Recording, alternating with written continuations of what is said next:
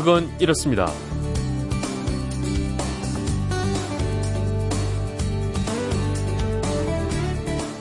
안녕하십니까 전종환입니다. 개똥벌레로 불리는 곤충이 있습니다. 개똥처럼 흔하다고 붙은 이름인데요. 유충 상태로 땅이나 물속에서 40일에서 최대 1년까지 지내다가 어, 유약 2주 동안 이슬을 먹고 날아다니면서 노란 빛을 내는 곤충 바로 반딧불인데요. 이 반딧불이는 왜 빛을 내는지 아시나요?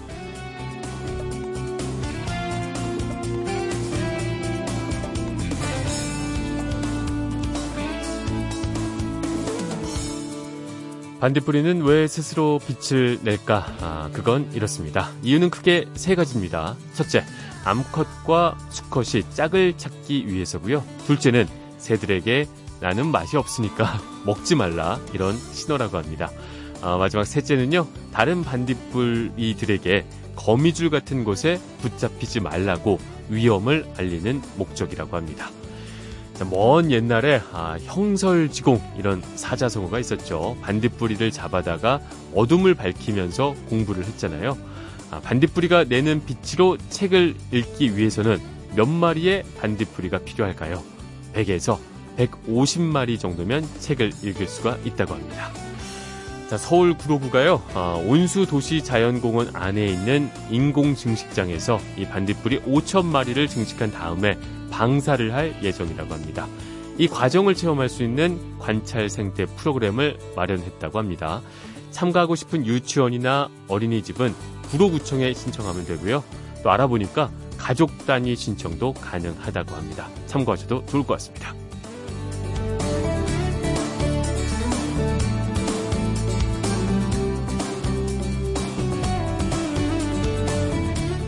5월 11일 금요일 그건 이렇습니다. 전종환입니다. 바로 출발하겠습니다.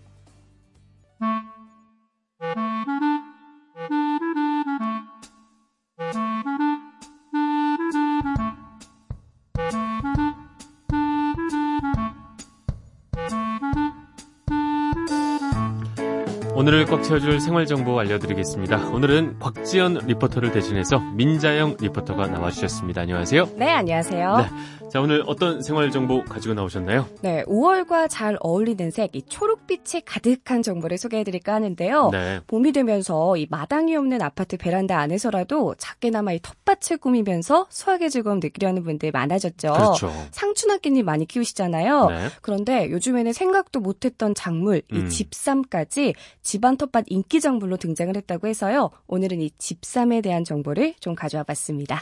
순간 좀 고민을 하게 됐는데 네. 어, 집삼이란 게 저만 모르는 건가요? 처음 들어보는데요. 처음 들어보시죠? 네. 제가 퀴즈를 하나 드릴게요. 퀴즈요. 네. 네. 산에서 자라는 삶은 산삼이죠. 그렇죠. 네. 그리고 사람이 재배하는 삶은 인삼? 그렇다면 집삼은? 뭐 집에서 키우는 삼. 네, 맞습니다. 아, 사실 이 네, 맞습니다. 알겠습니다. 그런데 네. 이 사실 집삼이라는 말보다는 네. 새싹삼이 더 정확한 표현이고요. 새싹삼이요? 새싹삼. 네, 네. 맞습니다. 이름에서 알 수 있듯이 우리가 알고 있는 산삼이나 인삼처럼 오래 두고 크게 키우는 삼은 아니고요. 네. 1년에서 2년 정도 된 어린 인삼. 아. 바로 이 싹을 틔우기 전인 묘삼을 화분에 옮겨서 이제 키우는 과정을 새싹삼 키우기라고 합니다. 그래도 삼이 귀하다고 다들 알고 있고 말이죠. 그렇죠. 키우는 게 쉽지만은 않을 것 같은데 어떤가요? 아, 저도 그럴 줄 알았거든요. 네. 그런데 이 인삼 자체가 다른 작물들과 관리 많은 양의 빛을 필요로 하는 작물은 아니고요. 네. 이미 농촌에서 키워낸 뒤에 도시에서는 일정 기간 동안 싹만 틔우면 되기 때문에 아. 몇 가지 노하우만 잘 알고 있으면 베란다에서 키우는 거 크게 어렵지가 않습니다. 그다음에 이거를 먹을 수도 있나요, 그러면? 어, 당연하죠. 아, 저도 지금 오. 먹으려고 저희 네. 집 아파트에서 키우고 있습니다. 아, 그래요? 네, 어. 굉장히 갑자기, 쉬워요. 갑자기 매력이 느껴지는데. 네. 그리고 또 이렇게 딱 들었을 때 그래도 어렵겠다. 이 네. 재배가 생소한 도시민들을 위해서 네. 여러 기관들에서도 색싹삼 재배 노하우를 배포를 했는데요. 아. 일단은 씨앗 역할을 하는 묘삼을 준비할 때 네. 주의해야 할 사항이 있다고 해서요. 농촌진흥청 장인배 연구사에게 직접 들어봤습니다. 네. 묘삼을 이제 농가나 이런 데서는 마이너스 4도씨 정도에 보관을 해요.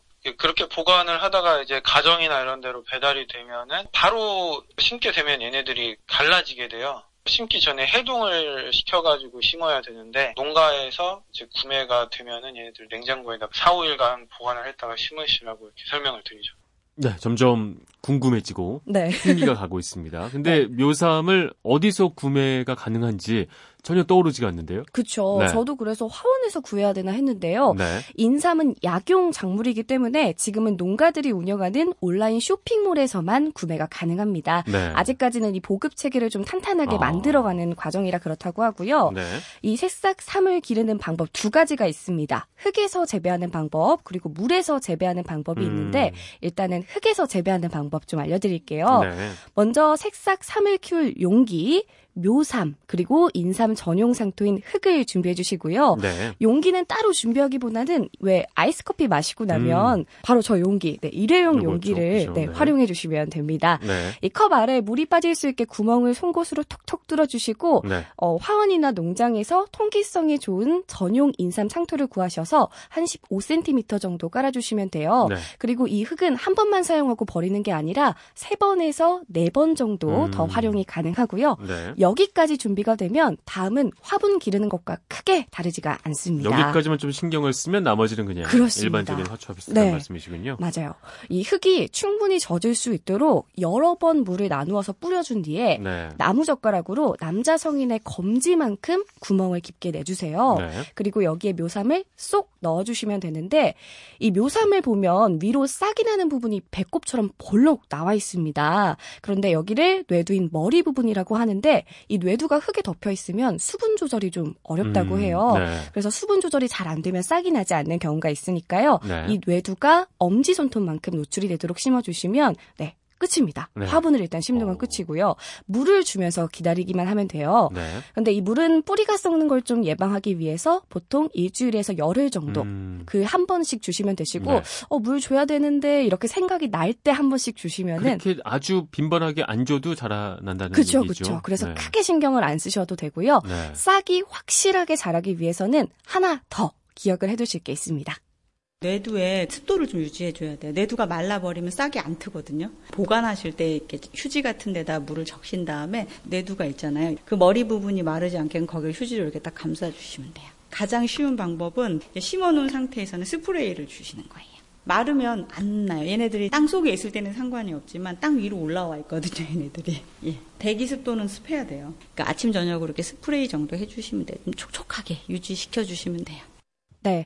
서울특별시 농업기술센터 최희진 연구사의 팁이었는데요. 네. 흙 안쪽의 수분은 너무 과도하면 병에 걸리기 쉽고 음. 또이 뇌두, 머리 부분의 수분이 부족하면 말라서 싹을 틔우기가 어렵다는 점만 유의하시면 되는데요. 뇌두가 좀 잘 관리를 해줘야 되는 거고요. 네, 그렇죠. 그래서 네. 흙은 조금 한 열흘에 한 번씩 물을 주시고 네. 대신 아침 저녁으로 매일 스프레이 한 번씩만 뇌두에 뿌려주시면 된다는 말이고요. 네. 그리고 이제 물로 키우는 수경 재배는 더 쉽습니다. 이 뇌두가 물 바깥쪽으로 노출 노출되게끔 스펀지 있죠. 네. 거기에 십자 모양을 뚫어서 이걸 딱 끼워주시면 네, 돼요. 알겠습니다. 그리고 흙 대신 물을 아래 놓아주시고 한 이틀에 한 번씩 물을 갈아주시면서 더러워지지만 음. 않게 관리를 해주시면 쉽게 키우실 수 있습니다. 네. 그리고 마지막으로 이게 빛을 좋아하는 식물이 아니기 때문에 직사광선 아래보다는 반그늘에 놓아주시면 음. 되는데요. 아 이렇게 듣고 아 리포터 말로는 조금 이해가 안 가는데 하시는 분들은요. 이 서울특별시 농업기술센터 홈페이지에 전자책 네. 형태로 정말 자세하게 정보 나와 있거든요. 여기 참고해 주시면 되겠습니다. 역시 아무래도 집삼 같은 경우에는 이걸 언제 수확을 해서 어떻게 먹을 수 있을까에 관심이 네, 쏠릴 것 같은데 맞습니다. 언제쯤 수확은 할 수 있는 건가요? 아, 이 새싹삼이 참 고마운 게요. 네. 뿌리와 잎, 줄기까지 어느 하나 버릴 것 없이 모두 음. 먹을 수 있는 식물이거든요. 네. 때문에 어떤 부위를 수확하고 싶냐에 따라서 기간을 선택할 수가 있습니다.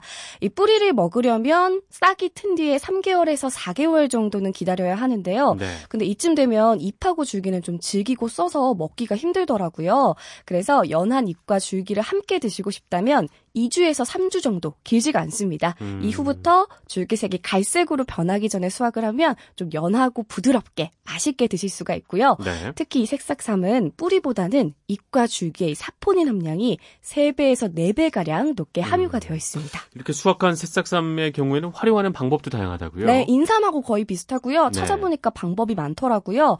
간단하게는 찬물로 씻어서 생식으로 섭취를 하셔도 되고요. 네. 물이나 과일 혹은 우유나 요구르트 등 기호에 맞게 함께 갈아서 드시는 방법도 있습니다. 그리고 일종의 쌈 채소처럼 삼겹살, 소고기처럼 육류하고 함께 이렇게 싸서 드셔도 정말 맛이 좋고요. 네. 요즘에는 뭐 삼계탕, 백숙, 그렇죠. 찌개, 국탕 이런 데 이렇게 음. 보기 좋게 올려서 드시는 경우도 있다고 해요. 그리고 제가 오늘 청취자분들을 위해서 특별한 방법 하나를 더 알아왔는데요. 네.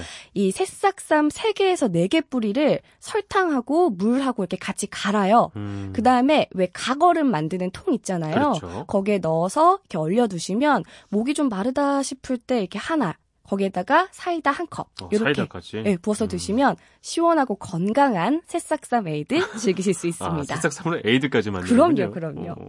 요거 약간 쓴맛 때문에 아이들 뭐 안 좋아할 수도 있을 텐데 이렇게 네. 먹으면 또 좋을 것 같습니다. 네, 오늘 알차게 채울 꽉 찬 정보 주신 민자영 리포터 오늘 말씀 감사합니다. 네, 고맙습니다. 네, 감사합니다. 홍삼 트리오 노래 들어보겠습니다. 내 사랑입니다.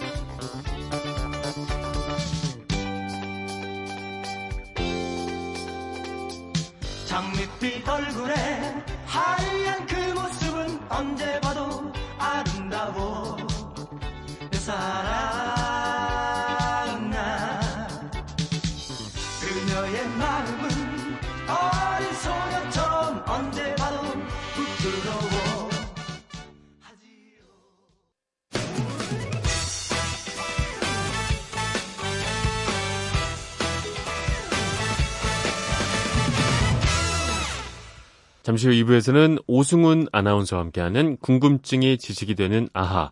어, 최근 남북 화해 분위기 속에서 주목받고 있는 바로 DMZ 알아보도록 하겠고요. 어, 37년 전 오늘이 어, 뮤지컬 캐츠 잘 아시죠? 런던에서 처음 선보인 날이라고 합니다. 아, 국내에서도 요즘 워낙 뭐 뮤지컬 인기가 많은데 뮤지컬에 대한 궁금증 이런저런 궁금증 알아보도록 하겠습니다. 그건 이렇습니다. 전종환입니다. 저는 잠시 후에 돌아오겠습니다.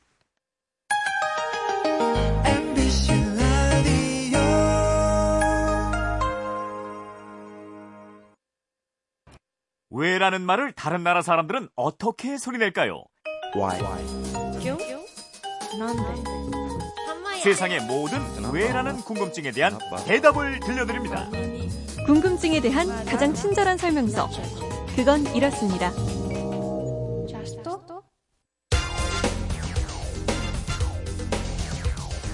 궁금증이 지식이 되는 아하.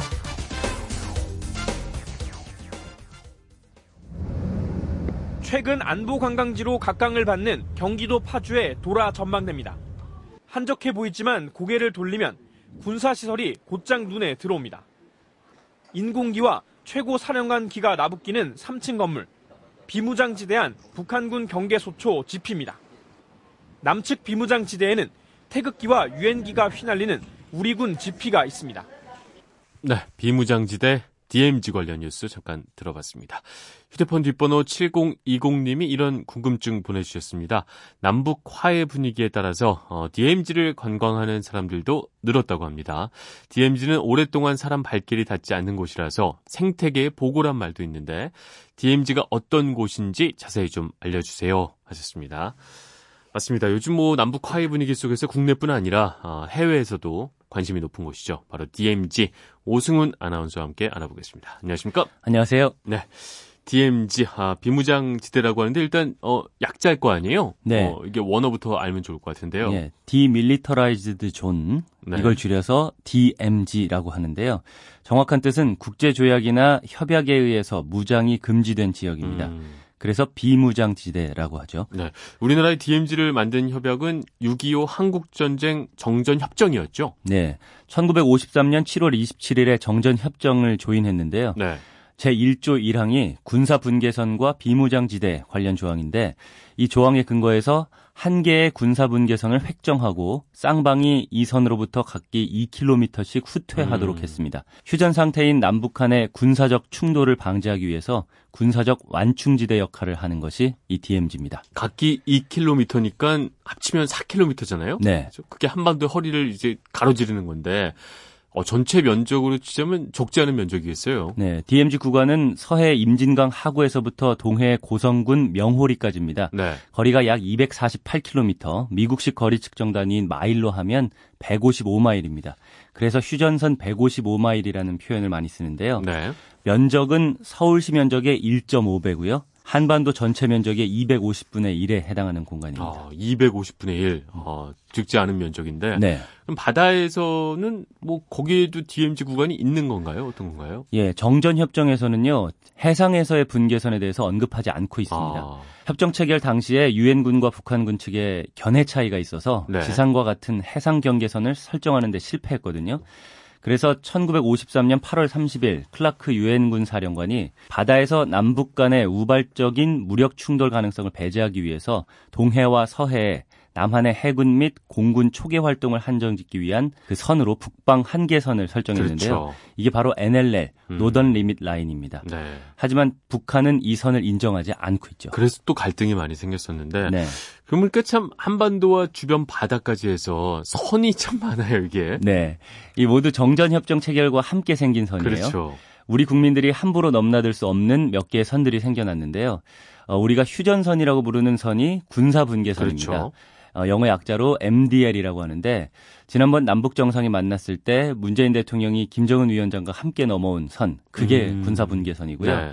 비무장지대 DMZ의 남쪽 선, 즉 군사분계선에서 2km 떨어진 남쪽 선이 그렇죠. 남방 한계선, 그리고 북쪽에 있는 선이 북방 한계선이고요. 네. 바다에는 NLL이 있죠. 정리가 되는 것 같습니다. 일단 군사 분계선이 있고 네. 2km씩 이제 DMZ가 있고 남방, NLL이 있고 그렇죠. 네. 그렇죠.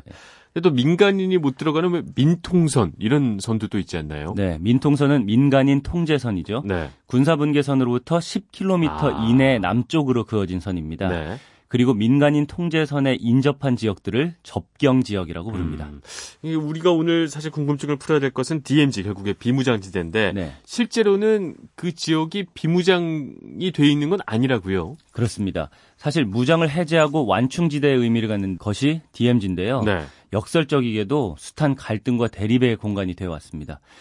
우리 군의 베트남 파병이 시작된 1960년대에 북한군은 DMZ 안에 각 초소를 연결하는 진지를 구축하고요. 네. 중화기와 전투 병력을 배치했습니다. 우리도 가만히 있을 수는 없으니까 여기에 맞대응을 했고요. 그리고 1970년대에는 중부전선 DMZ 남측 100m 지점에서 땅굴이 발견되기도 했습니다. 아. 땅굴도 뭐 이것뿐만 아니라 여러 가지가 발견이 되셨어요. 예, 지금까지 모두 4개가 발견됐고요. 네. 이 중에는 정전 협정이 이루어진 판문점 동남방으로 4.6km나 파 내려온 것도 있습니다. 네. 그러니까 DMZ는 마른 비무장 지대지만 실제로는 수십만의 대군이 대치하고 있는 중무장 지역이고요. 그렇죠. 세계 분정 지역 중에 대인 지뢰가 가장 많이 매설된 지역으로 음. 꼽히기도 한 비극의 공간이기도 합니다. 그러니까 이게 참 비극의 공간이 이번 기회에 좀 새로운 공간으로 거듭날지 이제 네. 우리뿐만 아니라 세계 역시 다 주목을 하고 있는 건데 근데 역설적으로도 그 이게 그 선 때문에 또 생태적 또 환경적 가치가 상당히 있다 이런 조명도 받고 있어요. 네. 그래서 한반도의 DMZ를 역설의 땅으로 부르기도 하는데요. 네. 처음에 이곳은 생태계가 완전히 파괴된 곳이었지만 60년 이상 지나면서 원시 생태계가 복원됐고요. 한반도의 생물 다양성 보존에 아주 중요한 역할을 하는 희망의 땅처럼 변했기 때문입니다. 네.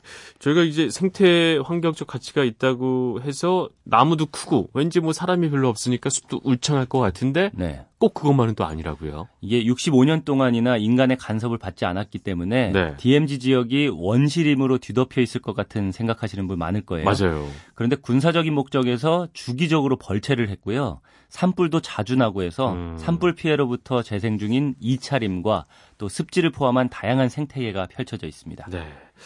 생각해 보면 지난번 왜 판문점 회담에서 남북 정상이 그 도보다리였나요? 단독 회담 가진 적 있었잖아요. 네. 그때 이제 양 정상의 입 모양만 보고 무슨 말을 하나 이렇게 쳐다봤는데 음. 그때 들렸던 소리가 아, 새소리. 네. 아, 정말 뚜렷하게 잘 들렸어요. 그렇습니다. 이 TV 중계 영상에는 오로지 새소리와 바람소리만 들릴 뿐이었죠. 네. 이게 낱말은 새가 듣고 반말은 쥐가 듣는다 이런 속담 있잖아요. 네. 두 정상이 나눈 대화 내용을 들은 새 어떤 새였을까? 전문가들이 새가 지저귀는 소리를 듣고 추측해냈습니다. 네. 이 새들이 청딱따구리, 쇠박새, 곤줄박이, 박새, 직박구리, 흰 배지박이 등이었다고 아, 합니다. 전문가들은 소리만 듣고도 이거가 어떤 새인지 파악을 네. 할수 있다는 얘기군요. 네. 이 다 우리나라 덧새들인가요? 그 이름은 되게 예쁘네요, 다들. 네. 지금 말씀드린 새들이 한반도가 나뉘어지기 전부터 네. 판문점 일대에서 터줏대감처럼 살아온 텃새들이고요. 네. 이 도보다리 회담 당시에 산솔새 그리고 돼지박이 같은 이 철새 소리도 들린 것으로 추측이 되는데요. 음.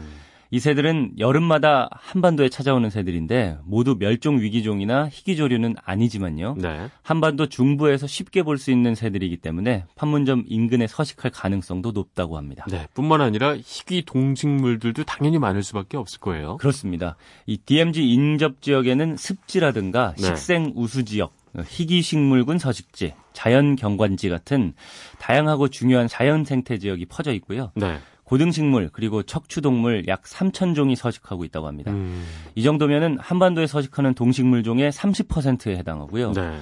이 중에 두루미, 저새, 수달, 사냥 등 보호가 절실한 멸종 위기종이 82종이나 된다고 합니다. 아, 아까도 뭐 왜 그 도보 회담 당시에 철새들 소리도 들렸다고 했는데 네. 이게 철새 서식지로도 그러니까 이동 경로와 맞닿아 있어서 어, 유명하다고요. 네, 맞습니다.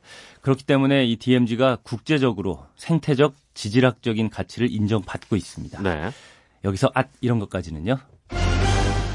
전방 지역에서 군 생활을 하시는 분들은 민통선 마을 주민들을 보셨을 텐데요. 이 민통선 마을에는 민통선식 말, 그러니까 민통선식 언어가 있다는 네. 거 알고 계세요? 오.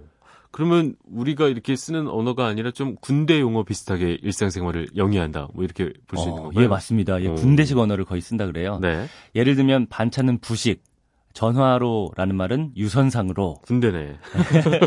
볼일 있다. 이거는 용무 있다. 아. 먹는 물은 식수, 소금은 식염, 밤에는 야간, 또 심지어 고개도 아. 고지로 쓰는 분들이 많고요. 네. 이게 지난번에 저희 방송에서 한번 소개해 드렸었는데 그 민통성 부근의 주민들은 네. 군대를 가지 않아도 된다. 예, 맞습니다. 여기 있는 것 자체가 워낙 이제 군역을 하는 것과 마찬가지이기 때문에 예, 그런 얘기가 있었는데 네. 용어까지도 이렇게 군대 용어를 쓴다는 점 재밌습니다. 네, 질문하신 7020님도 궁금증이 풀렸을 것 같습니다. 준비한 선물 보내드리겠고요. 아, 이렇게 평소 궁금한 게 있는 분들 어떻게 하면 될까요? 네, 그건 이렇습니다. 인터넷 게시판이나 MBC 미니 아니면 휴대전화 문자 샵 8001로 보내주시면 됩니다. 문자 보내실 때는 미니는 공짜지만 휴대전화는 짧은 건 50원, 긴 건 100원의 이용료가 있다는 거 알고 계세요? 네, 궁금증이 지식이 되는 아하 오승훈 아나운서였습니다. 오늘 말씀 고맙습니다. 감사합니다.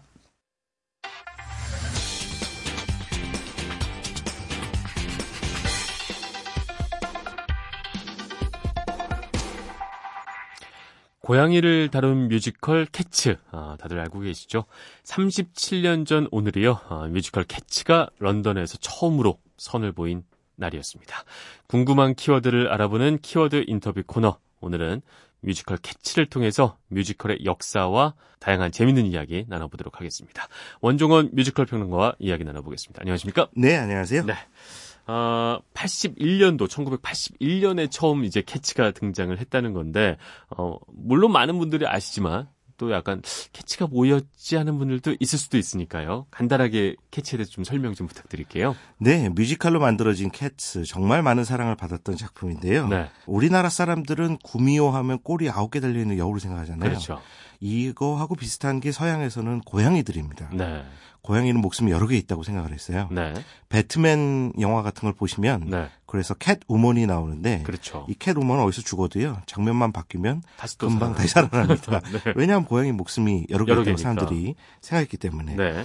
어, 이 작품은요 바로 그런 서양인들의 전설을 바탕으로 음. 수많은 고양이 중 한 명 다시 태어날 수 있는 고양이를 뽑는다라는 줄거리로 만들어진 네. 작품이고요. 네. 그래서 등장인물들이 다 고양이처럼 분장을 하고 그렇죠. 고양이 모습으로 춤추고 노래하는 것이 네. 아, 굉장히 많은 사랑을 받았던 배경이 된 작품이기도 합니다. 이 고 양이 얘기가 뭐가 재밌을까 하지만 막상 공연을 보면 정말 빠져들어서 뭐 시간이 어떻게 가는지 모르는 그런 공연이었던 걸로 저도 기억이 나는데 어, 우리나라에서도 이제 국내 팀도 있었고 어, 내한 공연도 꽤 많이 했었죠. 캐츠는 뮤지컬계에서는 보험 같은 뮤지컬 이런 얘기도 많이 합니다. 언제 올려도. 네, 막만 올리면 돈 번다 뭐 이런 농담을 하기도 하는데요. 네. 뭐 전석 매진 기록 계획도 여러 번 세웠었고 네. 어, 태풍 매미가 온 적이 있었어요. 음. 그때는 텐트 극장에서 공연을 했었는데 네. 텐트가 굉장히 튼튼하게 만들어진 텐트였습니다. 네. 그런데도 매미는 그 텐트를 전부 다 걷어갈 정도로 아, 위력이 대단했어요. 어, 캐츠가 유일하게 망한 사례가 되는 게 아니냐라는 네. 이야기가 있었는데 하지만 그 이후에도 다시 관객들이 폭발적으로 그 그렇죠. 공연장을 찾아줘서 네. 또 다시 신기록을 세운 재미난 작품이 되기도 했었습니다. 네. 이제 또 다른 좀 뮤지컬 얘기를 좀 해보자면 아까 캐츠가 런던에서 초연을 했다고 했는데 예, 런던 하면 우리가 웨스트엔드라고 부르죠. 그 다음에 또 미국의 브로드웨이가 있는데 둘 중에 대체 어디가 원조인 것이냐. 뮤지컬이란 건 어디서 처음 시작했냐 이것도 좀 궁금한데요. 어, 보통 뮤지컬 하면 아무래도 미국 뉴욕 브로드웨이를 네. 많이 떠올리시는데요. 네. 어, 하지만 뮤지컬의 태생적 배경을 보면 유럽에서 만들어져서 대서양 건너 음. 미국으로 전파됐다라고 아. 말씀드리는 게 맞을 것 같습니다. 네. 어, 실제로 뮤지컬 시장이 세계적으로 가장 발달되어 있는 것은 영미권 시장 이렇게 얘기를 그렇죠. 하기도 하는데요. 어, 아무래도 영어를 쓰는 국가들에서 이 장르가 많이 발전했기 때문에 그렇다라고 볼 수도 있고요. 네. 음, 우리나라에서는 연극의 한 지류로 생각하는 경향이 있지만 네. 정확히 말씀드리자면 음. 현대 음 음악으로 하는 오페라라고 그렇죠. 생각하시면 음. 쉽게 하실 수 있습니다. 오페라 말씀을 해주셨으니까 사실 뭐 어찌 보자면 비슷합니다. 무용도 있고 노래도 있고 스토리도 있고 말이죠. 근데 오페라와 뮤지컬의 가장 큰 차이랄까요? 뭐 어떤 점을 좀 들어볼 수가 있을까요? 어디에 방점이 있냐라고 생각하시면 금방 이해하실 수 있어요. 네. 이야기가 있는 음악이냐, 그렇죠. 음악이 있는 이야기냐. 이야기냐. 예, 음악이 있는 이야기는 뮤지컬이고요. 그렇죠. 이야기가 있는 음악은 오페라입니다. 음. 그래서 오페라 무대에 서는 사람을 우리는 오페라 가수라고 부르는데요. 네. 뮤지컬은 뮤지컬 가수라고 하지 않죠. 배우라고 예, 하죠. 예, 뮤지컬 배우라고 합니다. 어. 거기에 차이점이 있다고 생각하시면 쉽게 이해하실 수 있습니다. 네. 뮤지컬은 최근엔 뭐 연극을 훨씬 더 압도하는 인기를 구가를 하고 있는데 처음부터 국내에서 인기가 많았었나요?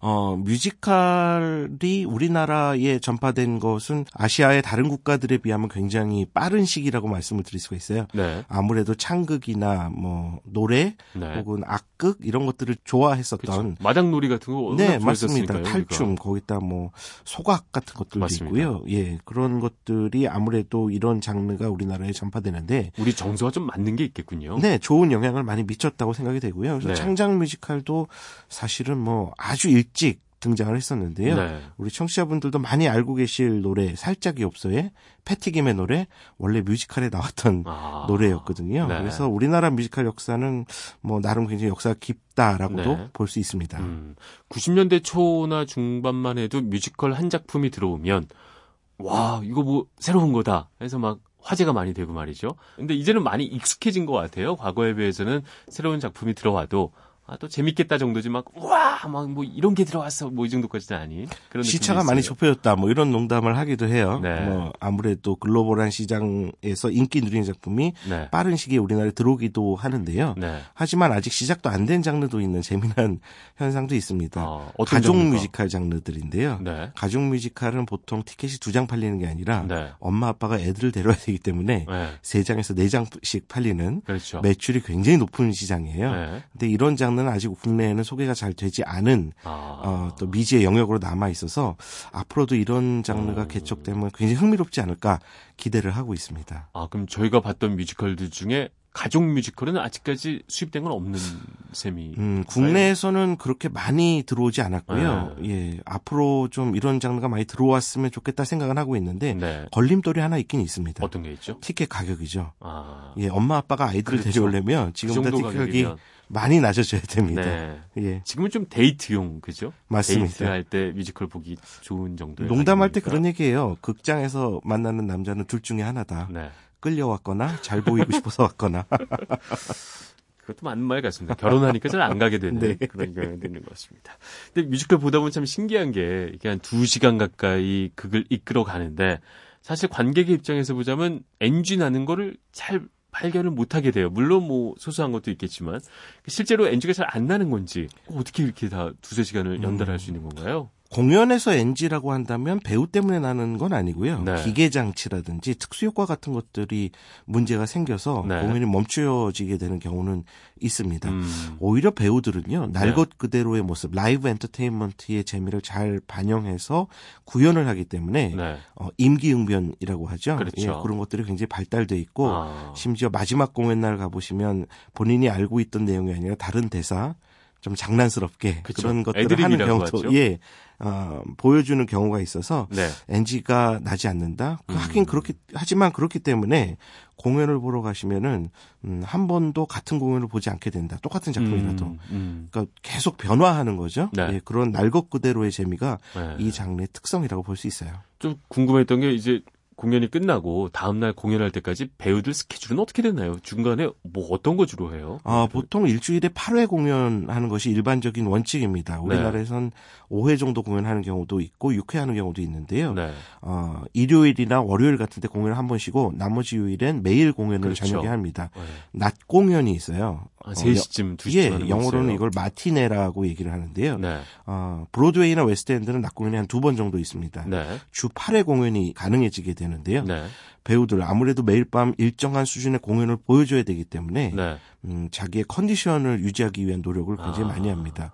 실제로 뮤지컬 배우들은 평일에는 그래서 회식도 안 하고 술도 안 먹는다 뭐 이런 아. 농담을 하기도 하는데요. 그렇군요. 목소리나 몸 네. 컨디션을 아주 정상의 상태로 유지하기 때문에 네. 그렇다고 볼 수가 있겠죠.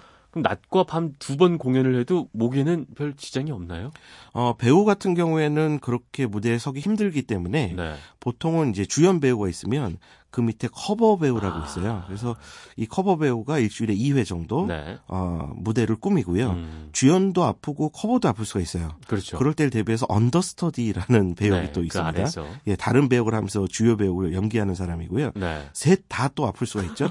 그럴 때를 아, 대비해서 실제 그런 경우가 있나요? 있습니다. 아, 있군요. 그럴 때를 대비해서 준비하는 배우는 스윙입니다. 네. 이 친구는 아, 주요 배역 중 어느 배역도 다 노래를 외우고 있고 대사도 외우고 있어요. 네. 그러니까 누구든 아파라 이 생각만 아, 하고 있는 배우인데요. 어디든 들어갈 수 있다. 네. 아. 그런 어, 여러 가지 보완책들을 마련하고 있습니다. 네. 자, 마지막으로 이제 가격이 사실은 만만치가 않습니다. 그리고 이제 예약을 하려다 보면 자리가 워낙 다양하고 가격대도 막 천차만별인데 어, 어떤 자리를 좀 추천을 해주시는 편인가요? 저희가 즐기기 위해서? 작품마다 특성이 조금씩 다릅니다. 네. 예를 들어서 라이언 킹 같은 작품은 객석 통로 쪽에 앉으셔야 바로 내 옆으로 거. 지나가는 거 보실 수가 있고요. 네. 어, 오페라 유령 같은 작품은 무대 가운데 앉아 계셔야 샹들리에가 내 머리 위로 떨어지는 것을 음. 경험하실 수 있거든요. 네. 아무래도 비싼 장르니까 네. 저 같은 평론가가 쓰는 글을 좀 미리 접하시거나 그 평론가들도 예, 그 화두를 던지는 경우가 많으니까 네. 그걸 파악해서 어, 자리를 구매하시면 더 좋은 만끽을 할 수 있는 기회를 얻을 수 있다. 네. 기억하셨으면 좋겠습니다. 네, 알겠습니다. 저도 개인적으로 뮤지컬 워낙 좋아해서 레미제라블 같은 경우에는 막 한 서너 번 이상 봤거든요. 근데 제일 앞에서 볼 때 그 앞에서 막 오케스트라와 배우들의 이런 것들을 보는 그 환희가 어마어마했던 기억이 남아 있습니다. 오늘 이렇게 원종원 뮤지컬 평론가님과 함께 아, 다양한 뮤지컬에 대한 궁금증 이야기 나눠봤습니다. 오늘 나와주셔서 고맙습니다. 감사합니다. 네. 아, 뮤지컬 얘기 나눠봤습니다. 아, 국내에서 뮤지컬이 처음으로 창작 뮤지컬이 선보인 게 1966년이었습니다. 아, 제목이 바로 살짝이 없어예. 아까도 살짝 말씀해 주셨는데 이 공연이었는데요. 이 공연의 주제곡이죠. 아, 패티김이 부른 살짝이 없어예 들으면서 오늘 순서 마무리하겠습니다. 저는 내일 다시 찾아올게요. 지금까지 아나운서 전종환이었습니다. 금요일 아침 모두 힘내십시오.